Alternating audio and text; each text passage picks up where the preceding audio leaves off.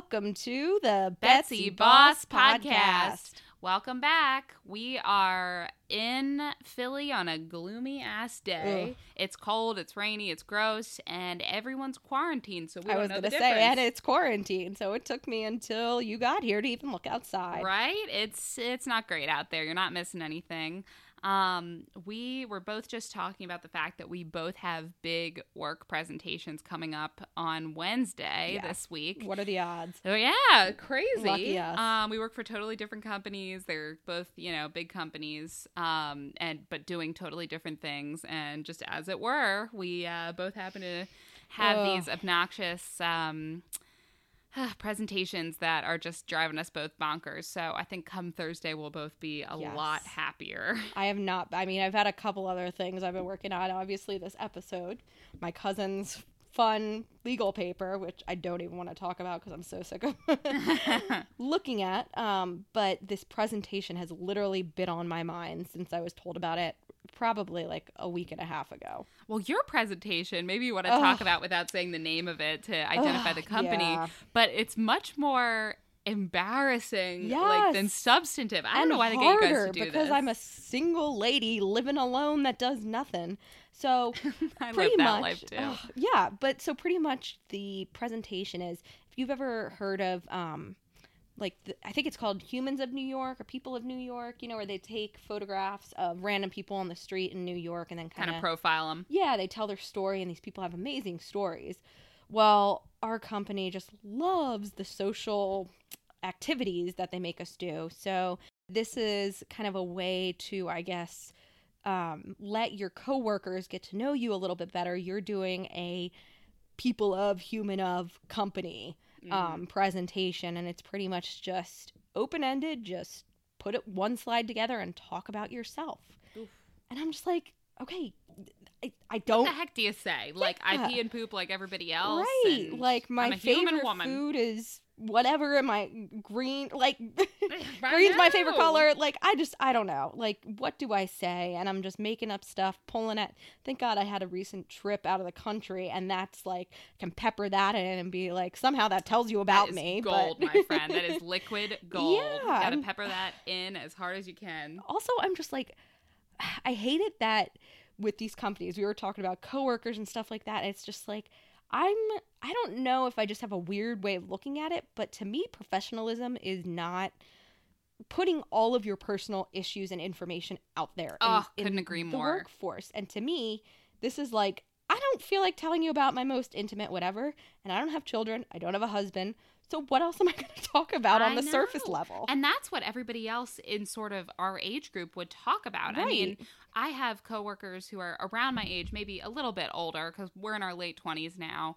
Um, and they're maybe, you know, early to mid to late 30s. Mhm. Um, but all they ever talk about, and of course it's all they ever talk about is their pride and joy, but it's their kids. right And that's great and fine, but I pretty much tune out of the Oh, conversation yeah as soon as the kid comes up. And Yeah. I'm like, listen, you know, I mean, I have nothing to add. And No.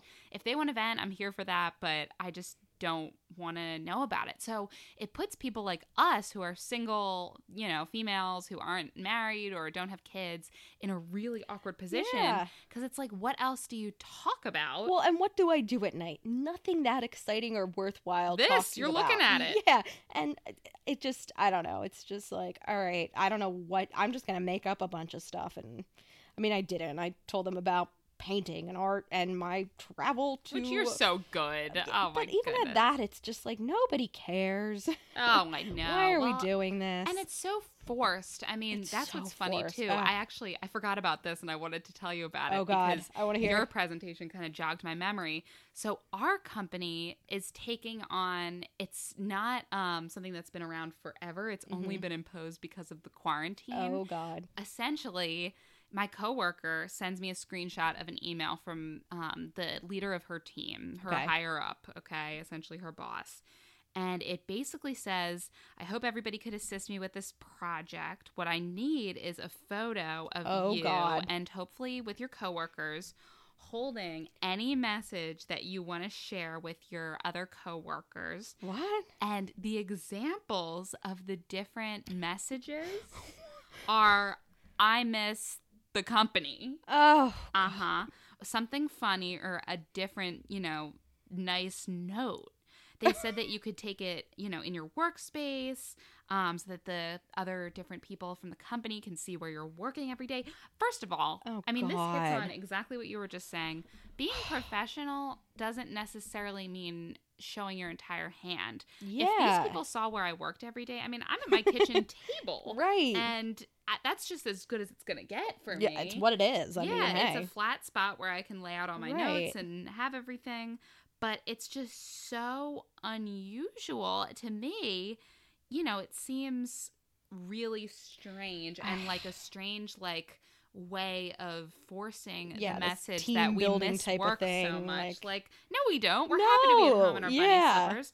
I'm sure a lot of these young parents miss not having to homeschool their young children while doing their True. job. Yeah, I miss I miss childcare, but like Yeah, but like other know. than that, I mean, do we really miss schlepping to the office every day? So my one question though is it one of those pictures where because obviously you can't take it with your coworkers. Is it one of those where it's like a grid where each one of you holds a different let a different word of the whole phrase? I guess. I mean, he pretty much this um uh vice president pretty much said it could be whatever you want. I mean, I'm assuming that what he had in mind was maybe people on like a Skype session or Oh, something like that. okay, yeah, yeah. And they would all like hold up signs, or maybe just you yourself would hold up a sign in a photo.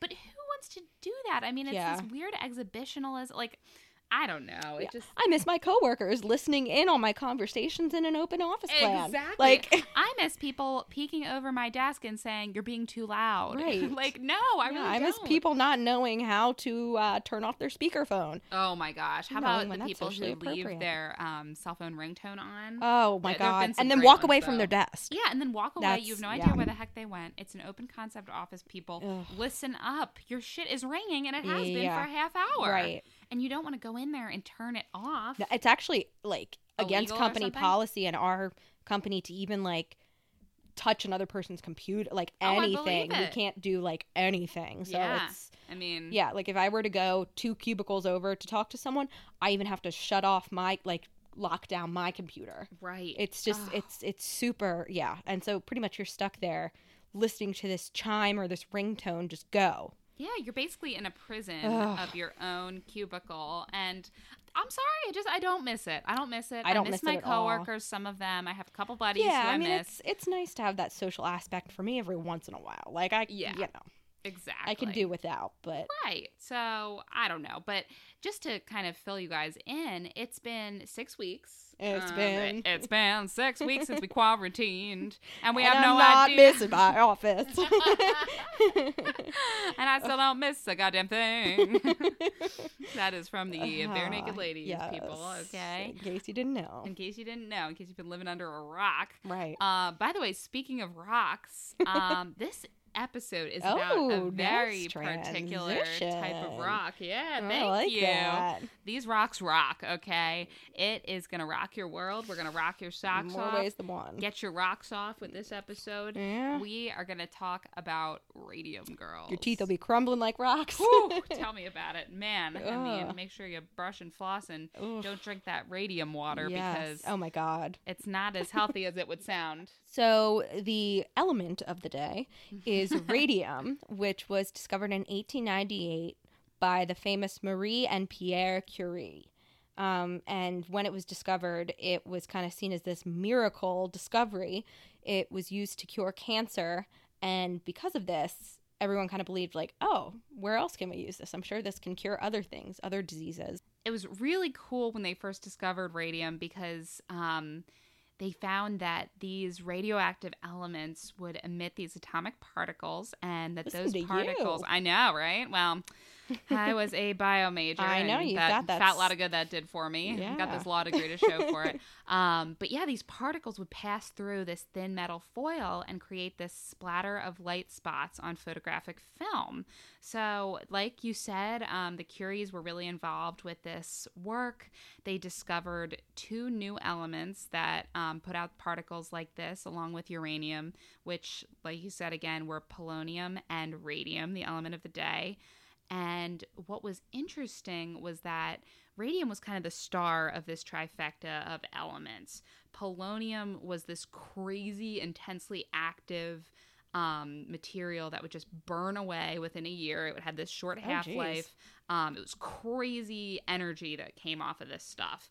And then you had uranium, which is a bit more sluggish, um, a lot more stable, more stability, but a lot That's less energy. I was looking for. Volatile and Volatile. Yeah. Hey. stable. That's what they call me.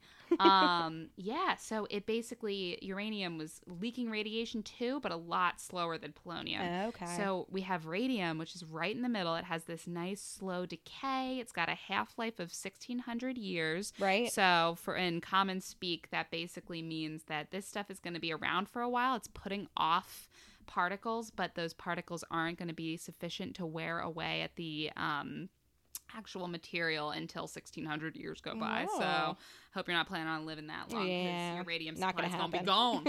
um, but yeah, so it would release this really nice steady stream of energy, and it was this super promising material when they Mhm. discovered it because um, it was measured as having this intensity that was 3,000 times um, as strong as that sluggish uranium that we Mhm. talked about. And I think what got people super excited was when doctors saw that um, applying the radium salts to a tumor would shrink Right. it. Yeah. That was really cool. I mean, that think of the time. Like that had to just be amazing to see something that could actually treat these tumors. oh, they must have thought of it as a total godlike Yeah. miracle drug. Yeah. Um, to be able to just put this on a tumor and watch it shrink. Now, I mean, granted, let's think about this. if this is what it does to a tumor, I know. which is a form of life. I mean, it, yes, it's out of control. It's aggregating and it's, you know, multiplying at an unregulated speed type of life, but it's still life. Right. And if that radium salt can cut back on a tumor, what do you think it's going to do to the rest of you? Well, and that's an unnatural form of like cell growth and everything there. So on healthy cells, on healthy body. Good point. Yeah, what's that going to do? I don't know. exactly. That just on that's just crazy to me that but I guess it's like everything else back then. They thought opium was the best thing for everything too. So right? Wasn't that the truth? yeah. But this shit took off. I mean, the radium water that cracked me up. Yeah. Um, it was supposed to give you all this energy and Right. effervescence, and there was radium soda candy. Yep. I even saw toothpaste. oh, face powder, Ugh. Yeah. soaps. There were um, pain relief liniments and lotions. Um, and then there was this whole thing about the hot springs. Did you see that? No. Oh my god! that? So these researchers, um, who were like hot on uranium and radium and all these uh, radioactive elements, started noticing that these European hot springs that were known for having these like healing properties. oh you know, god, it- people go in there and even like today in like Iceland. oh, totally, yeah. Um, they found that these pools contained Oh, radon, God. which is a gas that comes from uranium, and soon everybody decided, okay, the healing properties must be as a result of, you know, These containing baths. this stuff. Um, so, all right, let's add some uranium ores to our spa swimming pools. let's sell this stuff called Radithor. Um, it was radioactive water, you know, as a tonic. Um, all this radiant health was promised with, you know, gorgeous skin, endless Right. energy, boundless health. You know, all, it was pretty exciting. Yeah, yeah, it was definitely the the miracle drug, like you said. Um, and then what kind of transforms it into our story now? We have an American inventor, William J. Hammer, who around the time of the discovery of radium, he went to Paris and attained obtained some um, I don't know what they called it in like its purest form, I guess. Um, brought it back and he figured out when you mixed it with glue and zinc sulfide, it created this kind of glow in the dark paint. Yeah. Well, I think it's stop hammer time because he figured that Stop out. Stop radio. Oh yeah, yeah, you're right. He wasn't MC Hammer, but it was still hammer time because that Can't was a, lick this. I can't lick this. Oh, oh, oh, oh, oh, oh, oh. And you'll see why soon. Yes. Um, but yeah, it was really important um to have these glow in the dark watches or glow in the dark. Well, yeah, no, it, it- it was used for, um, it was kind of revolutionary because it was used during the war, especially. It was an easy way for soldiers to be able to look at their watches. It was painted on watches and plane dials. So before this, if you think about it, you're in the trenches there, it's dark. You got your pocket watch or your wristwatch or whatever, and you want to whip it out and see what time it is. How are you going to do that? Yep, you're taking grenades. You're in the belly of the beast, and you know, and they didn't even. What drove me crazy was the fact they didn't even have wristwatches at the time. They didn't have the strap to tie it to your wrist. Oh, I didn't even a look lot at that. of these What dudes were pulling shit out of their pockets. Oh they were God. pocket watches. Yeah, they were. I knew it was okay. like yeah. back in the day. So Oh, I mean, this these watch companies were really on the ball here, figuring out. All right, you know what? Let's strap it to their arms. Well, think about that. Think of how revolutionary the Apple Watch is today. Mhm. Think of how revolutionary it was to just even like that was like high tech. Like, what time is it? Oh, I can Let's just flip my wrist up. Exactly, and wear it all the time, and you always know what time it is. It's so smart, It is. but it's the type of thing that nobody could have thought of it until someone thought of it. Right. I mean, who would think like let's tie this shit to our hand? so Yeah. that I can have it all the It time. actually is kind of crazy if you think about it. Like in a vacuum, like the whole concept. Like, let's just strap something to your body. And, Oh yeah, I would sooner think it was a smart idea to like strap a sundial to your arm and see where the shadow went. You know? Oh God. Uh, so the company, the main company in this story today is the U.S. Radium Corporation, and they kind of took this glue, this product, this paint, um, and called it Undark. Dark. I How- loved that. How creative! Um, So they were founded in 1916 in neighborhood of uh, Orange, New Jersey. Not Beautiful too New far. Jersey. Mhm. Um, and they kind of took off because they had a contract with the U.S. government for these wristwatches and plane dials that we were talking about. So they hired about 70 women at the time, and these were oftentimes almost like our, our lovely Triangle Shirtwaist Yep. Factory episode Very young similar. women. So each worker was expected to paint 250 of these dials a day for five and a half days a week, and they were paid a rate of one and a half cents per completed dial, which ended up being about $20 a week. And the reason that this job was such a big deal, I guess, back then, there were a couple benefits um, to working in this company or any of these radium companies. So, first of all, it was seen as a pre- prestigious position. These women were paid three times more than the average factory working job. And those that were lucky enough to land in these jobs were ranked among the top 5% of female workers nationally. Which meanwhile, if this is such a prestigious job, can you imagine what like standard factory workers were making and what kind of conditions they were exposed Uh, to? yeah. Obviously, we kind of uncovered some of this in the Triangle Shirtwaist Right. episode, but my God, yeah, yeah. If this is the cream of the crop, right? what's at the, what's the bottom of the at barrel? one and a half cents per dial? Ooh, hoo, hoo. Jeez Louise. Well, and then another sad thing I was like that I thought was kind of depressing was it, they were listed as artists in their position description, so that was alluring to women. I guess I mean it makes sense at the time. It was seen as a more um, sought after position than just kind of being I don't know what it would have been like worker, factory worker, Yeah. labor. Um, but then there were also believed to be health benefits from working in these factories. Right. I mean, when we talked about radium being all the rage and being put into everything, including drinking water, imagine what working in a facility that was covered in this stuff Oh would do for your health. Yeah, you're you're you're bathing in the you know I don't even know all those Yeah, anti-aging. Yeah, Serums or whatever. uh, fountain of youth over here. Yeah. So, like you said, they'd be in this facility where they're working with the most ex- expensive substance in the world at the time. Um, it cost the equivalent of 2.2 million per Ooh. gram in today's money. Wow. So they were working, you know, with precious materials here. Mhm. and they were said to have these healing properties, these health properties. So they were essentially working with the new wonder drug. Right. Well, basically for fun, these bitches, you know, they all became buddies. They all became friends. They and a lot of them were sisters too. They said that they'd try to full um, families. yeah, like bring in siblings and sit siblings near siblings, so it could be kind of like a social thing too. It sounded like a nice place to work, Yeah, actually, aside yeah. from, you know, the radium obvious. poisoning. Um, but basically, these guys, these girls were all buddies, and for fun and for entertainment, a lot of the time they would play with the paint. They'd paint it on their fingernails. They'd paint it. One girl even painted on her teeth. yeah, so that she'd have glowing teeth. They'd put it in their hair. I mean, these women were covered in the stuff. And in fact, apparently there were, you know, accounts that all these women would glow in the dark. yeah, yeah. They actually became known as the Ghost Girls. Um, because they oftentimes too would wear their best dresses actually to work, which again, comparing to the Triangle Shirtwaist Factory, you're not dressing to impress anybody there. No. But here, they would wear their nice dresses so that they could essentially get the dust all over them Mhm. and then go out on the town together afterwards and they'd be drawing all this attention because, you know, they're lighting up everywhere they go. Yeah, having a glow in the dark dress. Let's paint Mhm. the town, you know? Yep.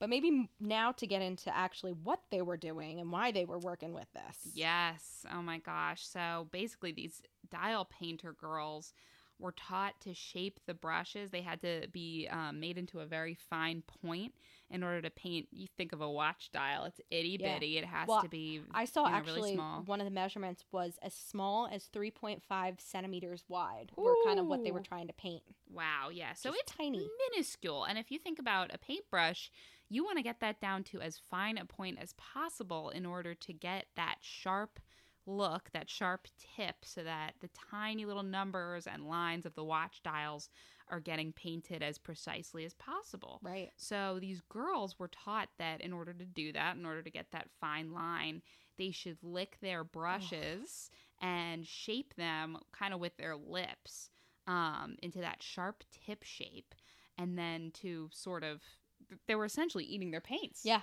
yeah. Well, and that's so these were um they were small camel hair brushes. Essentially each painter, each artist would mix their own paint in these small crucibles.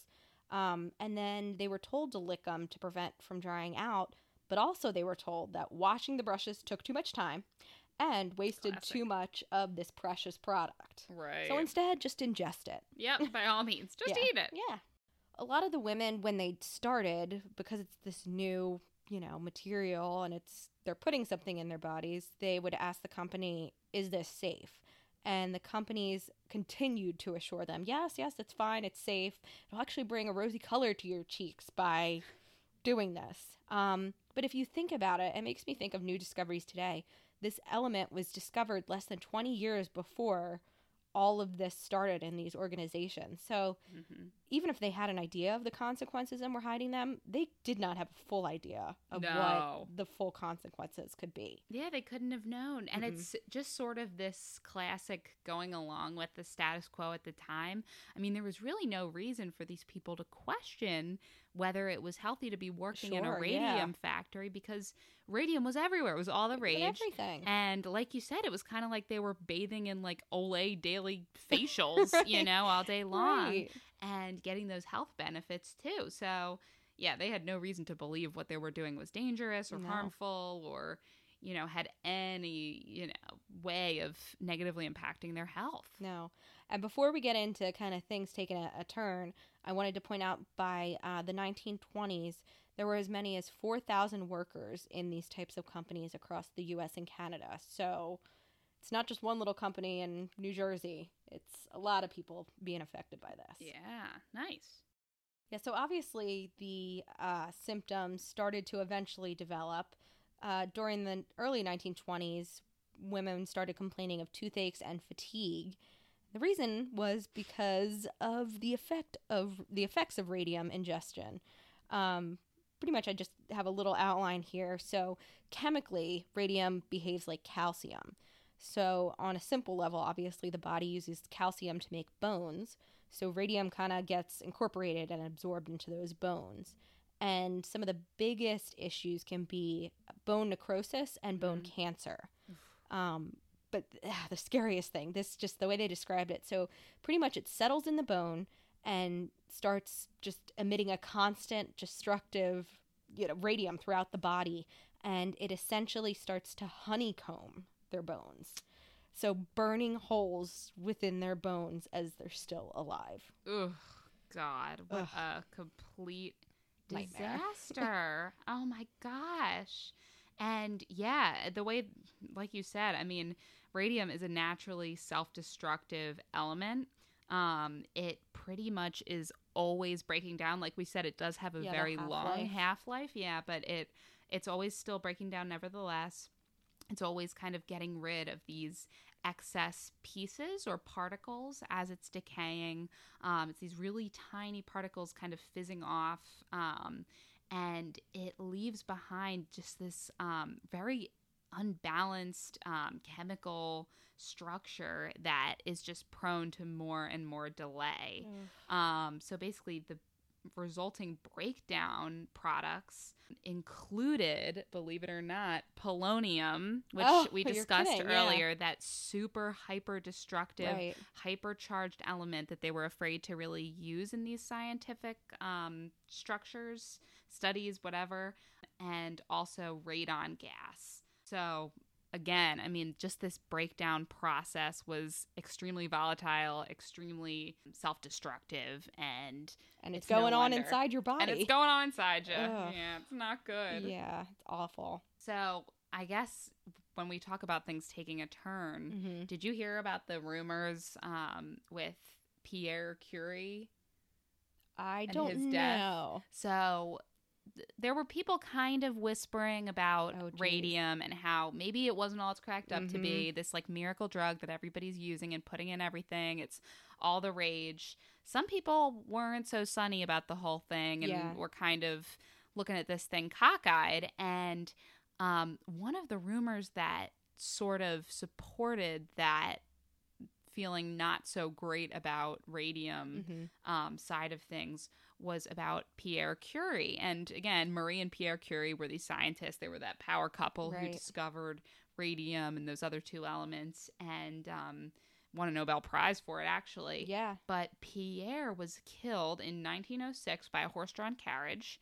Um, which sounds totally unrelated. How could that possibly I have anything to do? yeah, yeah. So it seems like it would have nothing to do with radium. I mean, come on, how does that have anything to do with it? Unless the his hand was falls off when Right, he's holding the reins or something but basically, the rumor is that he stumbled into the street because he had radiation induced weakness. oh gee Um, and around that same time, you know, there were all these different scientists who worked with radium and worked in radium labs. hmm They were all developing just these really disturbing, strange leukemias oh god um, and just bone issues, like you Mhm. said. And that was sort of all happening. And I think the scientific community got sort of used to scientists suffering from unusual diseases Yeah, and just people due working to their with exposure. Yeah. And so they didn't necessarily pin it on radium so much. But when you put it all together, you can't help but notice. yeah oh my god that's insane though Isn't that nuts? Uh, typical, typical, you know, myths of what actually happened. Well, I did know. I think it was Marie Curie. I think it it must have been her body had so much radium in it when she passed away that they had to put her body in a lead encased like coffin or something Oh because even to this day touching It's it still putting off. it's yeah it's still putting off way too like way too much radium so they pretty much had to encase her in lead and put her in the ground Yeah, well, you think 1600 years. I Yeah. mean, that is a long time. Yeah. And it's well and how much they interacted lifetime. with it you know without knowing anything about it really Right. Ugh. So, I mean, these women really had all these terrible Oh, side effects. They started losing teeth.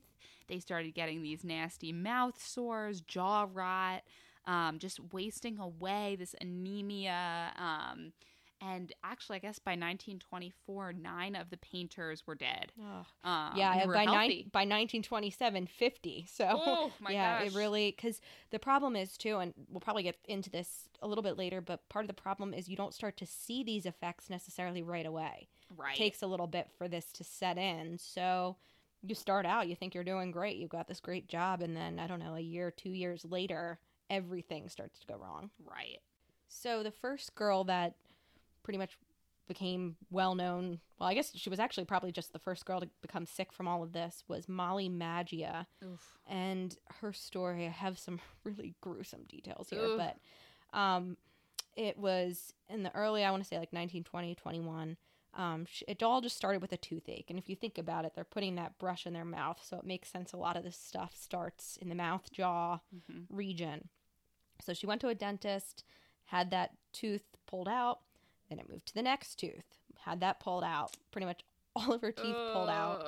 Um, and then the description I have is just disgusting. But pretty much these awful, disgusting, large ulcers started to bubble up where her teeth used to be. Ugh. Ugh. So her mouth was just awful. Um, then it started to move to her limbs, and she had this, you know, aching pain in her limbs. Eventually, she wasn't able to walk. Mhm. And she told her doctor she was moving like an old lady. This girl was 24, I and then I guess she died right after her 25th birthday. Well, yeah, I have some actually a, a decent description on her death. So, Yeah. um, pretty much what had happened before that, though, she was complaining of this, you know, pain or whatever. Her doctors thought it was rheumatism. Sent her home with just aspirin, Oh, which is awful. that's not gonna do it. awful. Um, she ended up going back to the doctor because, or to the dentist rather, because her whole lower jaw, roof of her mouth, and some of the bones in her ear turned into this awful large abscess. Ugh. It just, ugh, yeah. The descriptions are terrible. Um, And you think, I mean, all that stuff is totally connected. Like Yeah. your ear, your jaw, your teeth. it's all right there. It's all right there. It all kind of is interconnected, and ugh, it Yeah. just would be so easy for that to spread. but so pretty much, um, the dentist was just kind of poking around, you know, gently, obviously, in there to see what was going on, and her whole jaw bone essentially crumbled in his hands. Yeah, it was like Ugh. splintering apart. Yeah, he- he just kind of like, boop, like popped out. Yep, It's gone. so gross. Um, but yeah, so she died on September twelfth, nineteen twenty-two, at the age of twenty-four, and her death sounds awful too. Like she already endured so much pain. Um, this disease pretty much slowly spread to her throat, and it started to eat away at her jugular vein. Which, God. if you get cut there, yeah, you're done. yeah, you're pretty much done. Um, so one of the articles I was reading said it was 5 p.m. Don't know why they care about the time. um, but her mouth started to fill slowly fill with blood because she had hemorrhaged, and she was hemorrhaging so fast the nurse couldn't stop it, and she essentially died. Oh God. Um, but then the sad thing too, they didn't know what was going on, and they were like, "Well, I don't know what that was. Let's call it syphilis. We'll put that on her death certificate." oh God. so they said she died of syphilis. Yeah, and I saw something else about them saying it was um, related to ulcerative stomatitis. Oh my god. Which, yeah. like, come on, people. I mean, doesn't this seem a little strange that a toothache could a, turn a into your case jaw of syphilis like that before. Right. She must have been quite. Yeah, what dark alley did she go down? Yeah. Yeah, what, what brothel was she frequenting? God. Ugh, yeah, but really it was this thing called radium jaw. Yeah. Oof. And basically, this scientist, I guess, had her body exhumed Yeah. after it was buried and everything was all said and done because he didn't think that this whole theory of um, syphilis That and stomachitis. right. Yeah, did. And something was rotten in Denmark, and it wasn't just her jaw, okay? um, so he wanted to check everything out with this radium poisoning theory and to just figure out what's going on with this element. Like, why is it so destructive? Yeah. And what did it do? What's the process here? Um, so like I had said already, 50 women had died by 1927, but kind of before that, there was gossip now going around as as it does that there was possibly a connection between these girls working at this factory, the radium, and all of a sudden they're starting to develop these issues. And the owners, they you know, denied it, denied it, denied it, and then eventually they had a study come in, and they it was an independent study, and I think it might have even been your scientist there that you're Mhm. talking about, determined that there was a link between the use of radium and all these issues. The owner was obviously didn't want to deal with this and the outcome of it, so he um, had another, not independent, investigation happen and put out a report saying, "Oh no, there's no connection." Um, and then he actually also lied to the Department of Labor about the original report too, saying you know, that that didn't happen. Here's the actual report. hmm So shady companies all around. So, what's crazy is um, after they exhumed Molly um, Mhm. and they examined her bones, you know, they wanted to figure out more about this element. Um, basically, these scientists had no idea how to test these skeletons for this radioactive element that nobody really knew Yeah. all that much about. Like you said, they just discovered it 20 years earlier or so.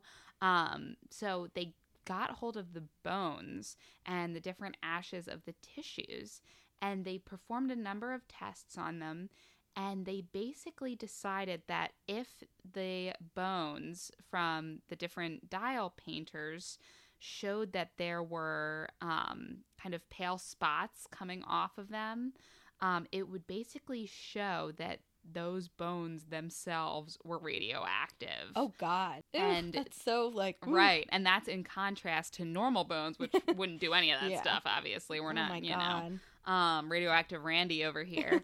um, so basically, from Molly Maggia, wow. her remains, every single piece of bone and every tissue ash that was examined showed radioactivity. Wow. So if you think this woman's dead, right? Yeah. And not only dead, but her tissue has been taken away, not to be gross, but all that's left is her bones Oh and they're God. still sparking.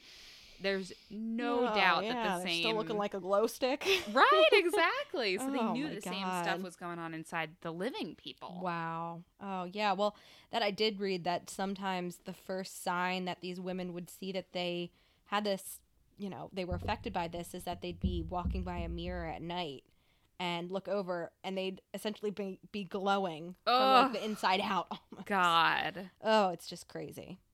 So, one of the heroes of this story is a young woman named Grace Fryer, who was 18 when she started working at US Radium. And um, in 1925, she set out her mind that she was going to sue the company. And she, along with four other girls, eventually sought damages of $250,000.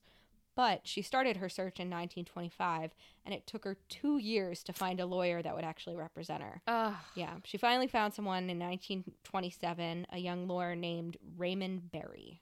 Nice. Mhm. Everybody loves Raymond. Yeah, yeah, mm, especially in this case.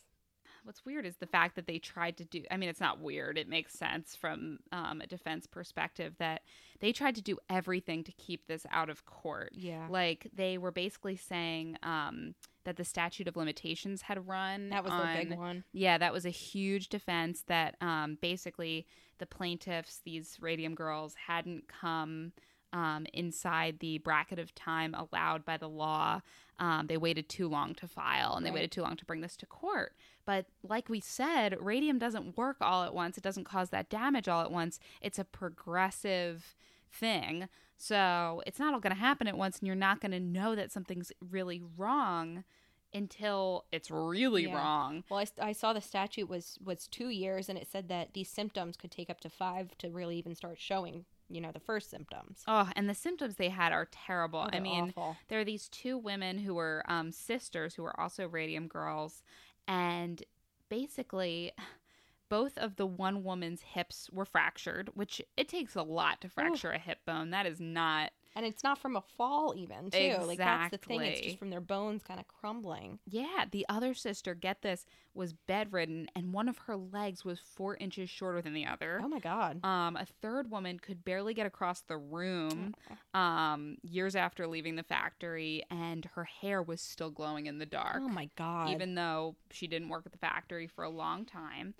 And even Grace Fryer, like you said, um, the hero of this story in a way, she had a metal brace from her neck to her hips to support her spine, which was breaking down. Yeah, yeah. And I read too that it was difficult for them to prove, you know, their case too once they actually got it to court because of first of all, like we said, this assumption that radium was this miracle drug. So trying to convince society essentially that it was not as not this great health tonic that it, you know, was perceived to be was a difficult thing.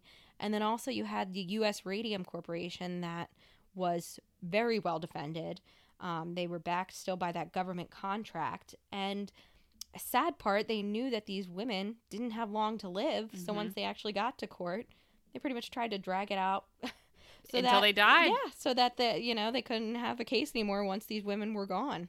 hmm But luckily, um, the plaintiff's lawyers were really on the ball and talked about how this element wasn't um, like any other type of poison that we've talked about or like any type of poison that the jurors had ever seen before. It wasn't some old fashioned poison that has just a simple, direct. Everybody knows effect. it's bad. Yeah, everybody knows it's bad. You drink it, you die, or you drink it, something bad happens, Right. you get sick. This was not a one time exposure. This was just an exposure that was happening every single day to these women. Yeah. You know, once it was in them, they were constantly being poisoned every day by that element breaking apart um, that would never leave. It was stuck in their bodies and, um, you know, being more and more poisonous every day. Yeah, and so eventually these w- these women wanted to fight, but they kind of knew the limitation and I think at the end of the day they you know, they had families, they were struggling financially and um, knew they probably wouldn't live to see the end of the trial if they took it to trial. So they settled. Um, For and- a ridiculously Oh low, so offensive. Yeah. I mean, these women are crumbling in front of everybody, literally. Their bones are breaking apart, Ugh. they're falling to bits. And you want to give the figure? Yeah, I have the numbers. I have also in pretty much today, roughly today's. Um, so each woman would get ten thousand dollars. I rounded it up. It's just about one hundred fifty thousand today, um, just off the bat. And then they would get six hundred per year annuity, which is about eight thousand nine hundred in today's money. And then they would get twelve dollars a week for the rest of their lives, about two hundred, um, and all the medical and legal expenses paid for by the company. But the saddest thing, like you think about this, none of them survived more than two years after the settlement. Yeah, and I guess you know at least they started the country on this path to actually understanding this element, to regulating it, to making more laws to keep people safe from just radioactive materials in general. So after this case settled, then there was another woman named Catherine Wolfe in Ottawa, Illinois. She worked at another one of these companies, and if you think about it, during this time, news didn't travel like it does today. So this story was on the front page of every newspaper. She saw this and was like, wait a second, what is going on here? I should not be working in this. Um, so she began her fight in the mid 1930s. And in 1938, finally went to court. And she's incredible. She um, was on her deathbed. Literally, they have a picture of her on a bed. She's on her deathbed there. And against her attorney's um, suggestion, she actually went and gave testimony on her deathbed. it, it's it's kind of crazy. Wheel me in. Yeah, like here she comes. Um, but she actually finally won. They fi- so she was like the landmark first to finally win. Wow. Um, and I did see I found a newspaper article actually in 2011. They erected a statue, a bronze statue up there commemorating her and these other radium women. Um, but pretty much her because you know that's where that all happened in Ottawa, Illinois. Wow. So, I, to me, these two women were kind of the forefront of bringing this to the country's attention, and really, I they they pretty much you know gave their lives. They were going to fight till the very very end in this. yeah. On their literal death. Literally. oh my God, let's wheel her in. yeah. Um, God. If that's not compelling, I don't know what is though. yeah. To like get brought in there on your deathbed. Well, and she she knew she was going to die, but you know she saw it as her fight to fight for other women so that she could help them. Live. Yeah, Mhm. yeah, exactly. What do we use radium for today? I don't know. So I did Yeah, I see. the- wonder. yeah, the the radium watches were actually still produced until 1968, Whoa. which is, I mean, obviously the regulations and everything came into play so that, you know, it- women weren't licking and painting, but they were still out there, which is crazy. Ugh. Like our parents were born, but like we said, it improved. You know, the safety regulations uh, eventually kind of led into OSHA as we know it today. Um, and another thing that I thought was so incredible with these women, not just Molly, but the majority of these other women agreed to have their bodies essentially donated to science.